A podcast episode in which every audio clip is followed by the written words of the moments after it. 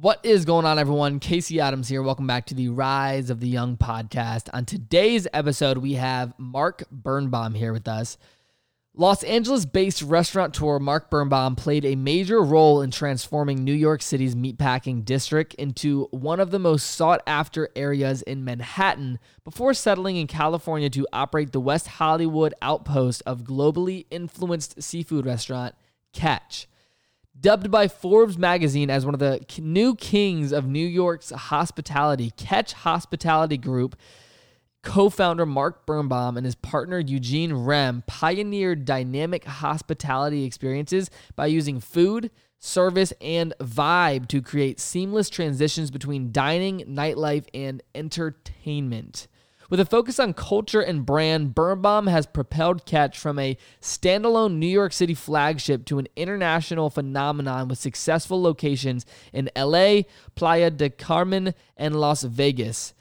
And with additional outposts slated for 2019, most recently, CHG welcomed a new partner, hospitality business mogul Tillman Fertitta, whose previously owned Landry's Inc. is ranked among the largest corporations in the US.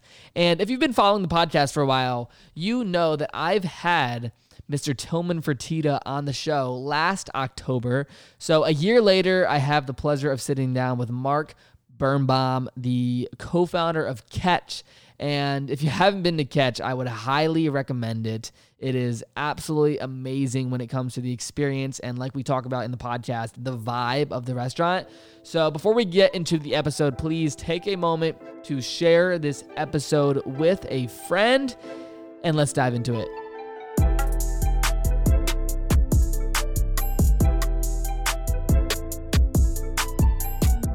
All right, what is going on, everyone? Casey Adams here. Welcome back to the Rise of the Young podcast. Today we have Mark Birnbaum here on the show. Thanks so much for coming on, Mark.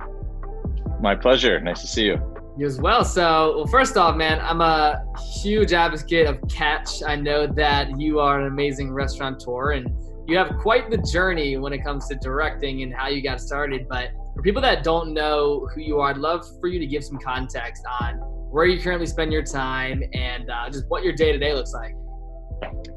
Well, it's different uh, now than it was before coronavirus, uh, but we're trying to trying to get back to some level of normalcy now. I um, I started in New York City um, really right after September 11th, actually, um, or so around 2001 uh, where I shifted gears from being in like the life insurance business at 21 years old till 23 years old and selling like health insurance, life insurance, mutual funds, that kind of thing.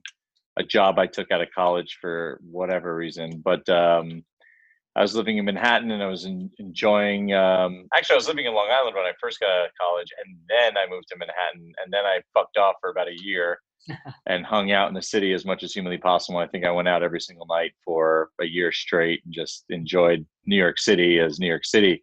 Prior to even moving into Manhattan, I was living in Long Island and I, I was in um, college for four years, but I was always sort of touching the nightlife world through college promoting in the summertime or on like Thanksgiving Eves. Whenever colleges came back to New York City, yeah. I would you know, I would have a guest list or, or, or do things like that and get like ten dollars a person or something. Yeah. So, so I always liked it. Um, it was fun that I was able to go out and um, have a good time and also make money at the same time. It made a lot of sense to me, and I didn't necessarily know what I wanted to do. So if I was able to gather people um, and give them what they already wanted, uh, it was a pretty easy thing to do. I just was sort of a gatekeeper, and I, I liked I liked being a gatekeeper. It was something about people having to reach out to me to facilitate what they wanted to do and i was able to organize it and handle it whether it was a yeah. big group for a birthday party or a table or something and i and, and then i would be paid to do that which seemed like well i like doing this anyway so it's nice that people paid me i probably would have done it for free for sure yeah um but yeah so nightclub huh how long were you in new york for well, I've been in New York my whole life uh, since I guess 1977, uh, which is when I was born in New York. Um, grew up in Long Island, then went to college, and for the rest of the time in in, in the city. Um, I only recently, about four or five years ago, started coming to California to open Catch LA, which was obviously a big jump from 2001. Uh, I think that was in 2016. We really started looking at expanding Catch to the West Coast. Uh, we wanted to do Vegas, but we never really got the deal we wanted or the location that we wanted. So when LA presented itself um, with the location that we got, it was a great opportunity. We saw that a rooftop could be something really special. I started coming out here, um, you know, two weeks at a time for years, really getting this place built. Um, it took forever, uh, not because of us, but it was part of the whole building. So, you know, by the time they finished the building and then we did construction, yep. it was a three year project. But um, I enjoyed the West Coast. I never thought I'd live here. I'm in California now. Uh, I was a real diehard New Yorker. Sure. I pretty much made fun of anybody from LA and and their ridiculous lives of nothingness. Yeah, yeah. Um, but uh, but the truth is is that once you hit a certain age or a point in your career or whatever it is that gives you that down you know downshift even though that's going faster more of an upshift but you know what i'm saying metaphorically slowing down a little bit in terms of just the hustle and bustle that's in new york city nightlife and restaurants and we were sort of transitioning out of the nightclub business anyway.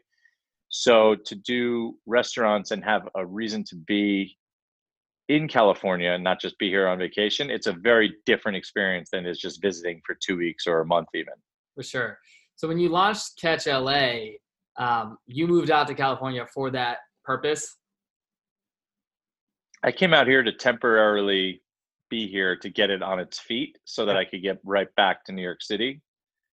Uh, when I realized uh, pretty quickly from the time that we opened, about three months in, that this was a much bigger project than just getting it open and going back and leaving it. It was very much personality driven. It was very much yeah a business that Eugene and I really had to focus on, and a lot a lot of our future relied on California success, mainly because it was the first thing we really did outside of New York City. We we we did a management deal in Miami, not the same thing. This was like an owned yeah. and operated big investment to protect um, you know, and if this did well, we believed that it would show whoever, someone who wanted to buy part of the company, yeah. or the next time we raise money, or to do a, a Las Vegas project, that we were not a one-trick pony in New York City. That we could get out of our comfort zone and do a continuation of that brand outside. And, and it was a success. It required a lot more attention. So I spent a year here. Um, and then after a year you know you kind of get comfortable and then and and and you either hate it or like it and i was enjoying it. Yeah um and then vegas came knocking pretty early on within that sort of opening. And so we negotiated and took a space in aria hotel in las vegas to do catch and that also is a west coast operation that required attention and building and just getting zipping over there on a JetSuiteX quickly and back and forth. So so I sort of had purpose here, and I still went back to New York every month, you know, and that was fine. But uh, once you put put roots in California, it's hard to to to deny that it's just the best yeah. of everything. I mean, the weather every day is a big deal. Um, I used to say I love the seasons, I love the change of temperature, and that was true.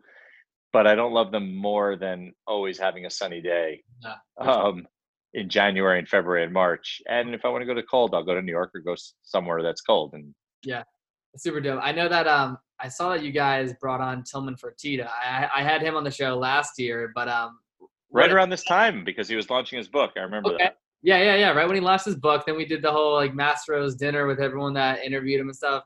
Super cool. But regarding partnerships, how did you guys bring on Tillman and what did that look like? Going to your point of, you know, you wanted to move out to California and bring on those strategic people. Um, I'm curious about that.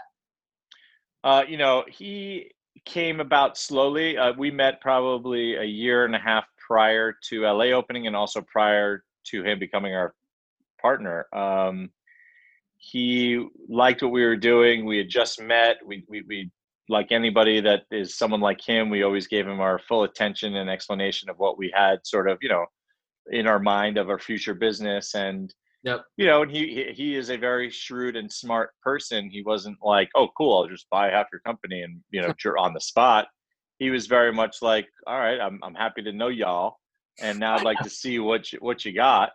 You know, um, see if you could deliver on your business plan, and and it will probably change from that day." And it did, and you know, we opened LA again to a successful, uh, uh, um, successful business operation, and then with Las Vegas being such a premier location um, in the works, we partnered up almost a year and a half or so. You know, I might have the dates wrong; could have been a little longer than that. Uh, later, um, we didn't really bring him on, so to speak. It was really like a very a very good partnership for what we wanted to accomplish in the future. And I think we being his only partners in anything, he usually buys restaurants completely. He doesn't really buy 50% or 25%. He might be a passive investor in something I don't know about, but we're his only partner. And that was a big deal. But it, you know, we're not in our 60s ready to retire. We're in our, we're in our like, um, at the time we're 39 and 40 or 38 and 39, whatever it was. I turned 40 and we had pretty much closed the deal on my 40th birthday and Eugene's 39th birthday. We're a year apart to the day. Okay. 10 June. Um, and it was a good timing for us. We want to grow and expand. We're tired of running around in city to city raising money and explaining why I swear to God we're not going to lose all your money and projections and all these things. It was like, you know, we do it, but there was this great book says uh, title actually, and it was a great book as well. But the title was very um, important to remember and something I bring up a lot to people, which is a really good lesson in itself, which is what got you here won't get you there. Mm. And I think about that all the time because whatever got us to that point was great. But yeah. to do another 10 years of the same thing will never get us there. Wherever there is, 10 coffee shops that were doing great are great, but to do 100, you're not going to do it the same exact way you did the first 10 or even 20. So Tillman was an opportunity to get there um, with his expertise and his uh, backing. You know, not just financial, but also infrastructure, um, leadership. He's got a team of people that have seen it all, have been with him for 20 more or more years. I think I, I can't remember. I mean, yeah. it could have been 30, 40 years, his team, a lot of the main guys, and they're great um, and just learning from them. And I think there is a level of them learning from us. Okay, so you know he, he he's not doing this because he wanted us out. He'd like to do this with us because he wanted us in, and we are able to do things that he doesn't necessarily want to do or pivot his company to do on its own, which is Manhattan prime time or LA prime time or Las Vegas prime time. He has a different business model. So now that we have that, what do we do next? Yep. I love that. I, I want to ask you too, because I've been to Catch a bunch of times in LA and I, I love the culture that you guys have created. And I wanted to ask like, what was that launch strategy and how have you guys been able to build such a great culture? Every time I'm there, it's packed. You can't get reservations. And like, you guys are just the spot. And like, did that start from day one? Was it like that? Or did it mold into what it is now, especially in LA? Well, I think anybody opening a restaurant or opening a nightclub has the goal that there's a line out the door or that your res- reservations are ringing off the hook and, and people have to, you know, fight to get a reservation and wait months to get one. That's always your kind of dream. I don't think anybody opens to not do that. But the answer is, of course, no. Um, on the nightclub side, we did pretty well uh, from Tenjune on. Like it was just something that we we we understood what was kind of missing. But again, it was still a slow burn, even with Tenjune. I, I there's many times looking back of just looking at Eugene and being like, uh, you know, uh oh, um, is this is this gonna pop? Catch Roof, Tenjune, SL. We've had failures. You know, we've had ones that had a lot of problems. You know, with that finale space on the Bowery, where it was just like things that were in our control and not in our control. Hurricane Sandy or residents above and lawsuits and and the things that like you know residents didn't want us to be there there's problems in our industry from a restaurant perspective and the culture perspective food service and vibe is our sort of mantra yeah. for everybody that that works with us um, who is hired they learn that from pretty much day one and it's constantly repeated because it's not one or the other um, more important than the other right like food of course is important but like so is service but but yeah. but so is the vibe and without you know you could get away sometimes with like the greatest food on earth and have shitty service and a shitty vibe. Like we've all got those favorite restaurants that have like the best something and it's a hole in the wall, but that is the vibe, right? So like the corner bistro to me was a hole in the wall with sawdust or dirty or whatever bar and smelled like beer. and the ra- waiters were rude. They didn't say anything. They threw plate paper plates at you, and you know you almost felt like apologizing. There was always a line, but that is the vibe. Yep. So that's that might be accidental or not, but whatever it is, there, there's there's that je ne sais quoi, which yep. I never use that word phrase, but like that there is that. So it's a soul and an essence of the personalities of the ownership and their direction. So for us, large restaurants, ten thousand square feet, three four hundred seats, whatever, that in itself is a mission that you have to be busy because if you're not busy in those big restaurants, you're half empty and that sucks. Yeah. And we've said this a million times. No one's ever walked into a place and said, "Oh, this is nice. It's half full." No. they say it's half empty and this sucks and let's move on. Yeah. So we always have to create that sense of uh, what we call the boom, which is building a wait and making the reservations, you know, hopefully full. Yeah. Um, and if it's not, we can divide the rooms up in ways to make it feel full. But it's a very important part of our puzzle. And then understanding that chaos doesn't uh, Sorry, that good. When I get calls, it cuts it off. Uh, you know, chaos isn't good either. So there's this balance of busy and wildness, but not too busy and not too wild because you could turn people off. A lot of diners when it's not, you know, the late night diners want calm yeah. as well, you know, and like cozy. So we try to take these big restaurants and give them that intimate feel right? So like a 40 seat restaurant, I love the most. For sure. But we have a 400 seat restaurant. But if I can deliver a 40 seat restaurant feeling for you in a small corner with intimate service and not chaos around you, who cares if there's 600 people in the room? Yeah, I love that. I, I wanted to ask about in Catch LA, something that I've noticed is everyone's taking pictures of the giant wall with all the people. Whose idea was that? And just where did that come from? So we often thought about. I, I, I hate the word Instagram moments because I don't. Yeah. I, it's very contrived, but that wall, we had this giant blank wall downstairs in that elevator lobby, and we were going to put wallpaper or just leave it a color or paint it or whatever but it still screamed like you know what? This is the lobby of the whole restaurant. It's a moment. You know do we put reclaimed wood on there so it gives a taste of what's upstairs on the roof downstairs but it wasn't our building? Uh, you know so like what happened was is if you recall if i don't know if you're familiar with the palm restaurant in new york where it has the caricatures on the wall of their customers. Okay i have not seen it so yeah, it was like very big in the '80s, you know, '90s. You'd like you'd go in there and there would be a caricature kind of cartoon. I think from the guy who who like did the doodles in the New Yorker, did that for their best customers, and people would love okay. it because they would be loyal to that because their face was on the wall. Yeah, yeah.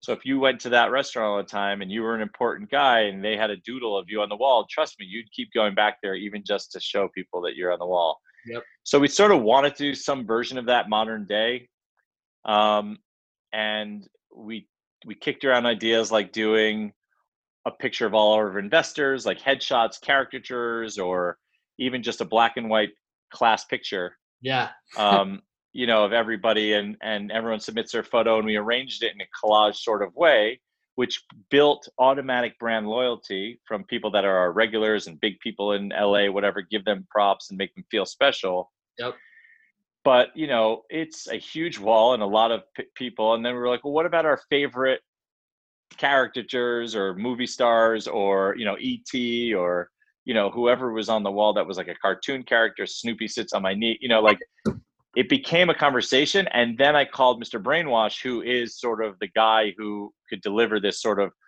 you know street art yeah. way paper really quick and honestly we talked about this for like two weeks before we opened and he did it the night before our first event. He threw up this way paper well we put the people that so we incorporated the people that are our friends investors yeah. customers whatever and everyone that we could think of knowing that we'd forget a lot of people because you know after the fact you're like oh my god i can't believe i forgot yeah. my parents or my brother's you know like wife. Like i just like we, we were so chaotic it was just like we insulted a lot of people. Anyway it came about very quickly. I went to Brainwash's studio. We mapped it out. We had a bunch of drafts, and then he did the first part of it, which was just one wall, which then became two walls, which then became the entire elevator lobby over time. With everyone I could think of that I've been a fan of, both alive and dead, and people that come to that restaurant. And let me tell you, they love it. They love it. They see themselves on it. They identify themselves. Some of them are even all the way at the top, but they appreciate it. And if they're not on the wall, they let you know. Yeah, I was about to say, like, how did you pick those people? And you obviously said you forgot some people and people were upset, but I'm always curious because you walk in there and it's like this whole high wall with so many people, and it's like that's super cool. Like I know when Charlie walked when I went there, I was walking, I see him right when I get there. I'm like, my man. And it's a cool feeling, right? If you know someone, if you're with someone that's on the wall, and it's it has that, like you said, but didn't say that Instagram. It's a moment. it's a it's a way of showing love to people that you that have supported you, but it's also yeah. fun for a lot of people just to identify the old photos of like, oh my god, it's Andre the Giant next to, yeah.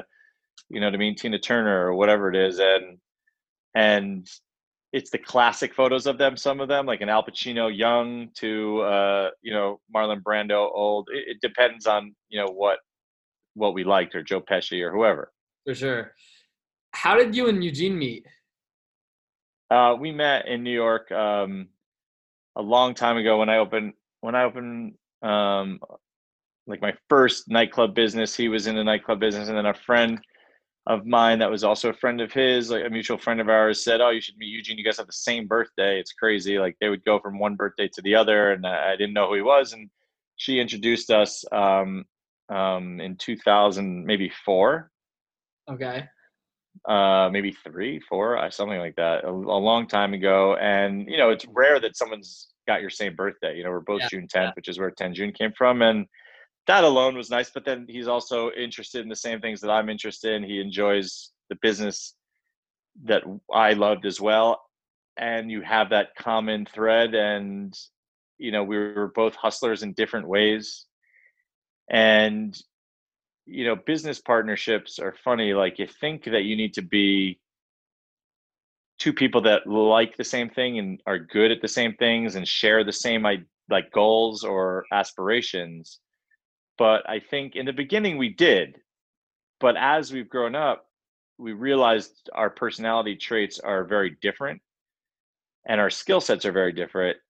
But that's why it works, not because we're the same. Again, if we were the same person, sort of what we like to do, a lot of things would get left in the, to the wayside.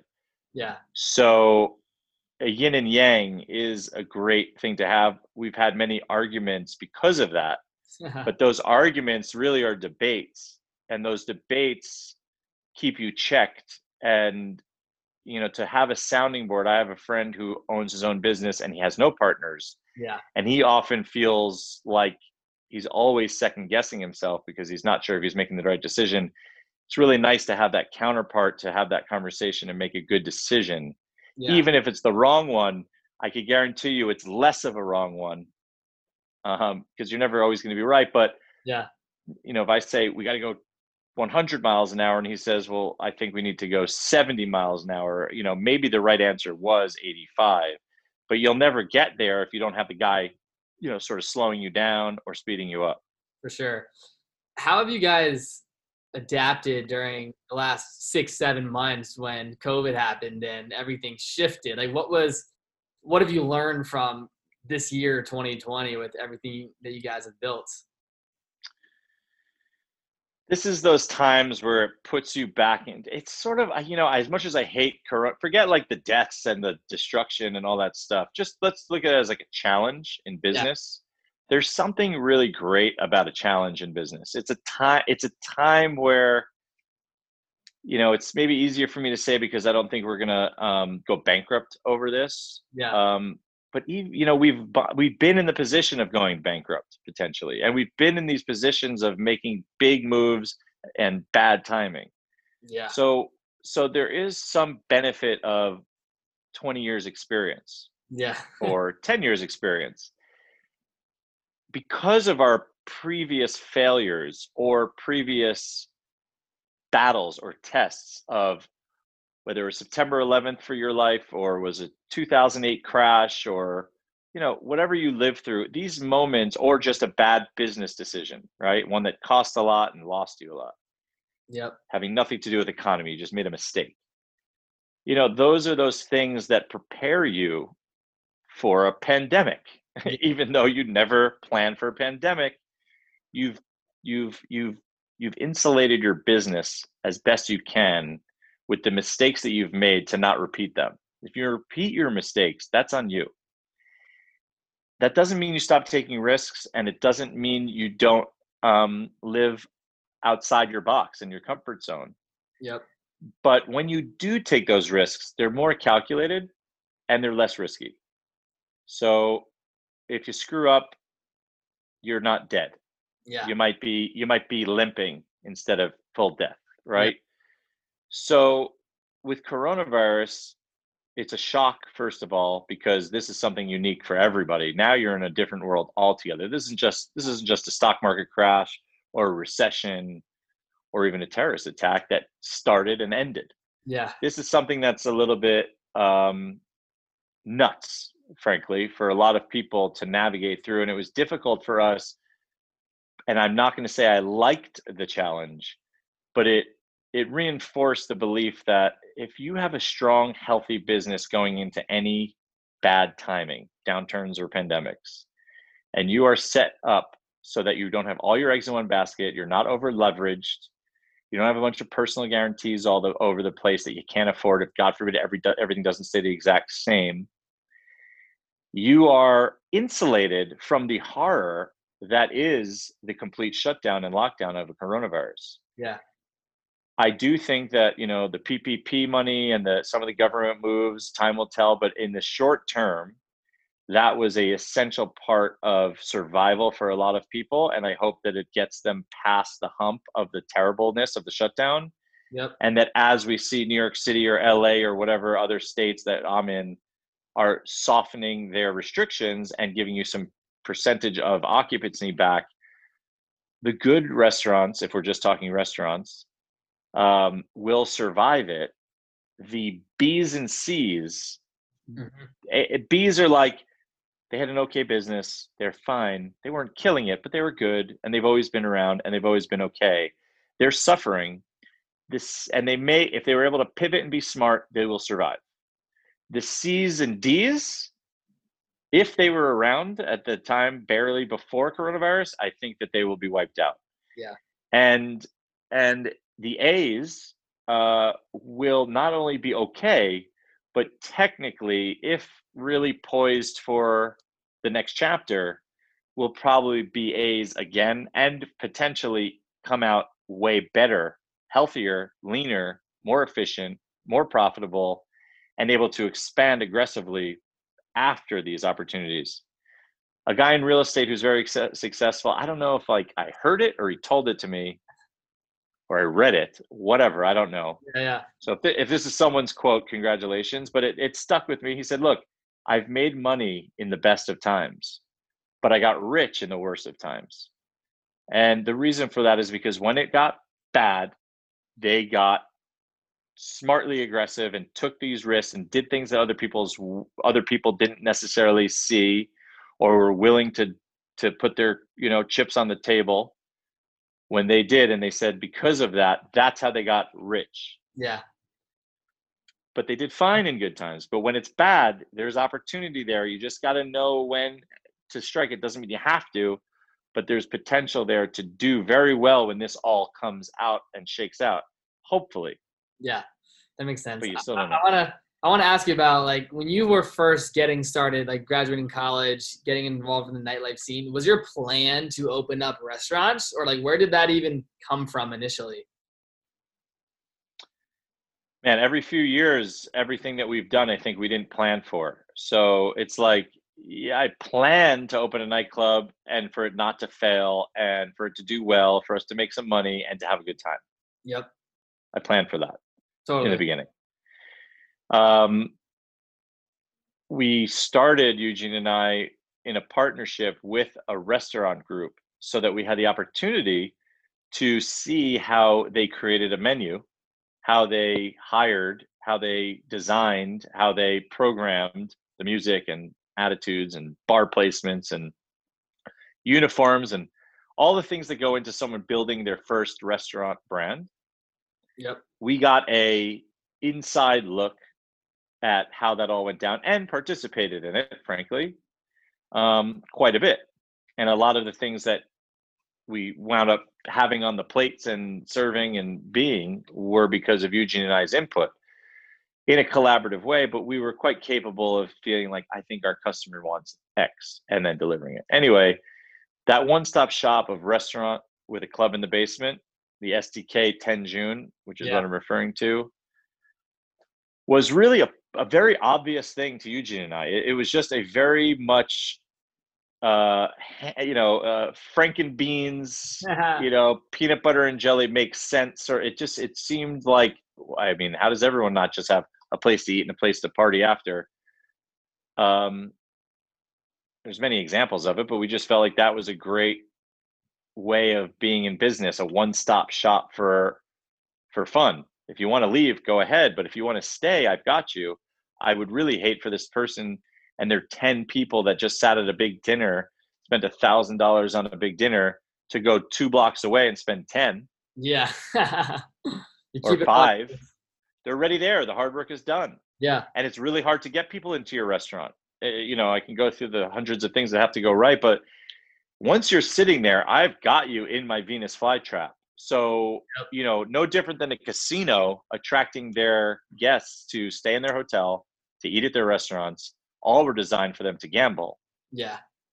well i'm using food to sell alcohol you know like ultimately that nightlife one two punch the the liquor is you know after 12 o'clock to 4 o'clock in the morning in a basement that would have been just bathrooms or or or office or another dining area you know we're doing 12 million um, in liquor sales in the middle of the night when the restaurant's closed you know what i mean that's money on the table so um, we we went after that really hard and we really never changed until say LA, Yeah. which was just catch without a club. If there was a second floor under LA and there was a lounge that we could have had without, you know, any issues, it probably would have been good. Yep. But um, LA is a little bit different, in our opinion, than New York City in terms of nightlife. I don't, we don't particularly love it or like it that much. It's very fickle, and the reason why things open and close is because of the nightclub portions. Yeah. Restaurants stay a long time, and it's sort of the the future for our life and and and longevity of a restaurant is great. It's like a it, it, it you know you you've been to restaurants you love probably your whole life that you've been to from you know early childhood to now they're still there Yep. nightclubs not so much so we still like the one two punch and we have it in catch original and we had a bit of it in catch steak you know just Yeah. you- you're there it just may morph you know like it might become a members club in the future Yeah. idea or a hotel and a club and a restaurant but they aren't rah rah crazy nightclubs that you know the club days are really hurt right now so good thing we're in the restaurant world with a retractable roof Yeah. For sure. uh you know I would say. but I'm no i it's not a plan it's just the more the natural progression of this business for us Yeah, yeah. Well, it's definitely on my end hard to get into nightclubs at 20. So uh, I, I can't, I can't say I've been to a lot of them. But I want to ask you about the signature dessert, the hit me. That's something that is a classic staple, especially when it comes to the way you end your meal at Catch. Where did that come from, and how do you think it's became such a popular item when it comes to, like you said earlier, the Instagrammable icon of what happens there? Well, dessert was always something we liked to have fun with. It was the thing that people um, always screamed and took a picture of when we first started our first restaurant, Abe and Arthur's. It, whether it was the donut Ferris wheel that came out with, with a sparkler or something, you know, it was just like a celebratory thing that you know our clientele always enjoyed, and it was just um, you know an easy win to get a smile out of people's face and a photo. That was before Instagram. Now with Instagram, um, it's fortunately for us an organic uh, result. Result, right? Like the hit me cake was fun because it was a reveal, no no different than a baby reveal or a Yeah. surprise jump out of the cake. I mean, people are people. To tap something, it's interactive. Everything we do is sort of a little bit not kitschy show, but shareable and interactive yeah, the mere idea of having many small plates um, in and of itself promotes sharing and conversation and try this and try that and here's this and here's that or I'll serve you. And the hit me cake was an extension of that. Our pastry chef came up with many years ago because of the popularity of Instagram and the popularity of food on Instagram. We've certainly promoted it uh, ourselves, but also there is not a. It's still to this day there's not a table that doesn't get the hit me cake or everyone doesn't say hold on and take yeah. out their phone and take a video of it. I'm sure it's if not the most you know photographed or video dessert in the country, it probably is up there.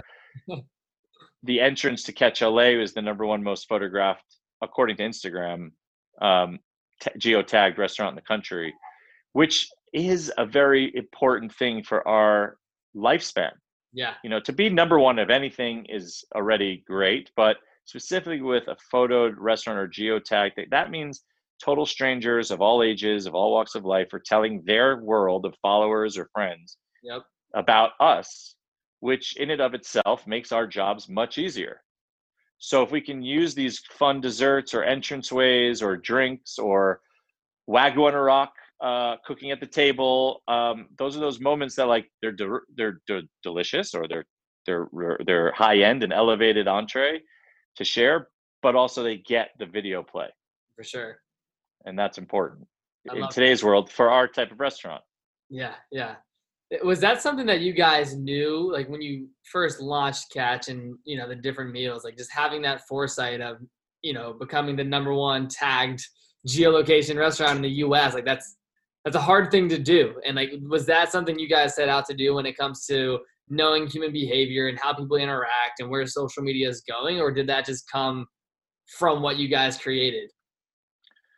It's both, right? Like we're not we're not blind to the fact that people use cameras and smartphones to promote them themselves and whatever they're doing. But I do think that there's something organic again about authenticity of something. So to go out, it's kind of like when I talk to like rappers or musicians and say, do you go, do you set out to make a number one hit for TikTok or a number one hit? And they're like, well, you always want it to be a great song, but you know, you, you, the number one hit comes because the people loved it for their reasons, not so much even for your reasons. Um, I'm sure if Michael Jackson said like, you know, when I made Thriller, I knew that that, you know, but like outside of the greatest songs ever made, I don't know that they would know that they are the greatest songs ever made until later.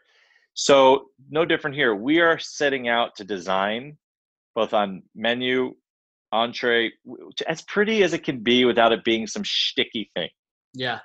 You know, and from a design element, we're not here to be like, I hate this when a designer says, well, "Where's your Instagram moment?" If that's the case, then we might as well not do it, right? But we do recognize that an entrance is something that people transition from street to our restaurant and they walk through this long corridor. You know, to me, it's like, what do you remember about Disney World? And I was like, Space Mountain when I was a kid through that tube that lit up. Um, or when I watched Star Wars, like I don't know, or when I went to the, my first time in France or Italy, and I went to a vineyard that had this incredible pergola of wood and floral or Mykonos, and you have to like traveling and doing those things naturally if you're interested in what's going on in the world for what you're trying to recreate. Um, sorry, got interrupted with another call. You know, you're automatically gathering ideas of how you can apply it to your own world someday. Yep. So that. that's the go that's the focus, yeah. authentic love for beauty of whatever that is to create with your designer or yourselves or whatever and your chefs to give a customer what we think that they would like. And if they take a photo of it and tag it because it's so pretty, great. But I'm not going to paint something hot pink and put a fluorescent sign that says you're beautiful so that people stand in front of it to take yeah. a picture. I don't. I think that's that's what we don't do. For sure. And I think it matter, and it makes a big difference. I think. Absolutely. Last question before we wrap up, and that is just, what are you excited about with Catch moving forward? Uh, uh, so many things. Um, I think this is the time, like I said, for us to dig in and double down um, on yeah. what we do and what we've got going for us. Um, there is opportunity uh, you know on the other side of what's going on we have plans uh, for the near and long term for Catch as a brand, both Catch Original, like the seafood and sushi restaurant, and Catch Steak, which is our newest brand in New York. It's a year old today, by the way. I've never um, I've heard of the one in New York, so I have to get out there sometime. Well, it's pretty amazing, and people love it. Um, it's the grown, sort of elevated version of Catch OG. Yeah. It's a little bit higher price point. It's a little bit more sophisticated in food. It's a steakhouse, so you have that sort of, you know, big wine customer versus the cocktail customer, but they totally complement each other. They're blocks away from each other in New York City. Nothing happened, uh, you know, to the original catch. It was as busy as ever. Yeah. And you know, we're doing hundreds and hundreds of people a day now, even in a pandemic. Very cool. Um, you know, I look at the numbers. It went from like 200 to 300 to 400, now up to 600 people a day. Yeah. You know, that's a lot just outdoors. Um, and yeah, very shortly we will announce a new project that's coming to California for Catch Steak. I'm not doing it right now because it hasn't been signed yet. Yeah, yeah. Um, and I don't like to jinx things. But if things go the way we want, right now we should be one of the only restaurants opening during a pandemic, hiring 200 people to open a, another restaurant now, not cool. in a year from now, but like in three months from now. Wow. So, so that's a function of believing in your brand, your menu, your team, and the following that you have, and going out and saying, yeah, the world's shitty right now, I guess, but we're still willing to invest and be the new thing for people to be excited about now and when indoors comes back and when the world bounces back will be the yep. new shiny toy love that. for those that are, that didn't travel or whatever. For sure no, I, am excited for you guys and i'll definitely uh next time i'm in new york i'll definitely make that my number one spot to go to but real quick where is the best place for everyone listening to stay in to, to stay in touch with you and just to follow along the journey of catch moving forward well, obviously, I guess Instagram is probably the best. I do a talk show kind of like this, not a talk show, podcast, whatever. It's like a Instagram live um, that I don't do religiously. Um, I did it during quarantine just because I was sort of bored and I was enjoying getting, you know, chatting with some friends and also some smart people that I was getting advice from, whether it was lawyers or doctors or whatever, and then just catching up with, which is what it's called, catching up. You got some great people on the show. I love watching it.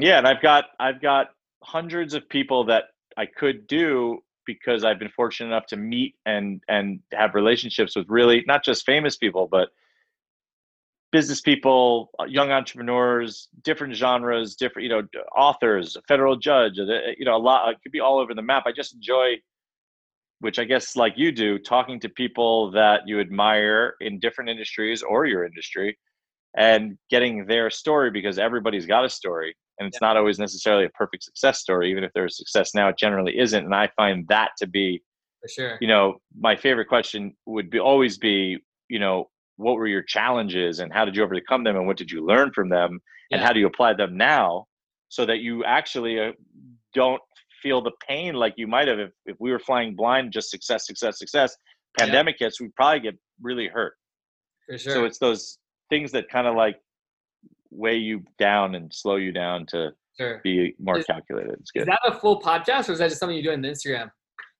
I'm just doing it on Instagram and I post it on YouTube, you know, on like a channel. But yeah, you know, maybe at once Corona and all this shit is done, maybe I'll do a real thing in a studio and sit with people. Yeah. I think it's a little bit more personal and better quality and all that.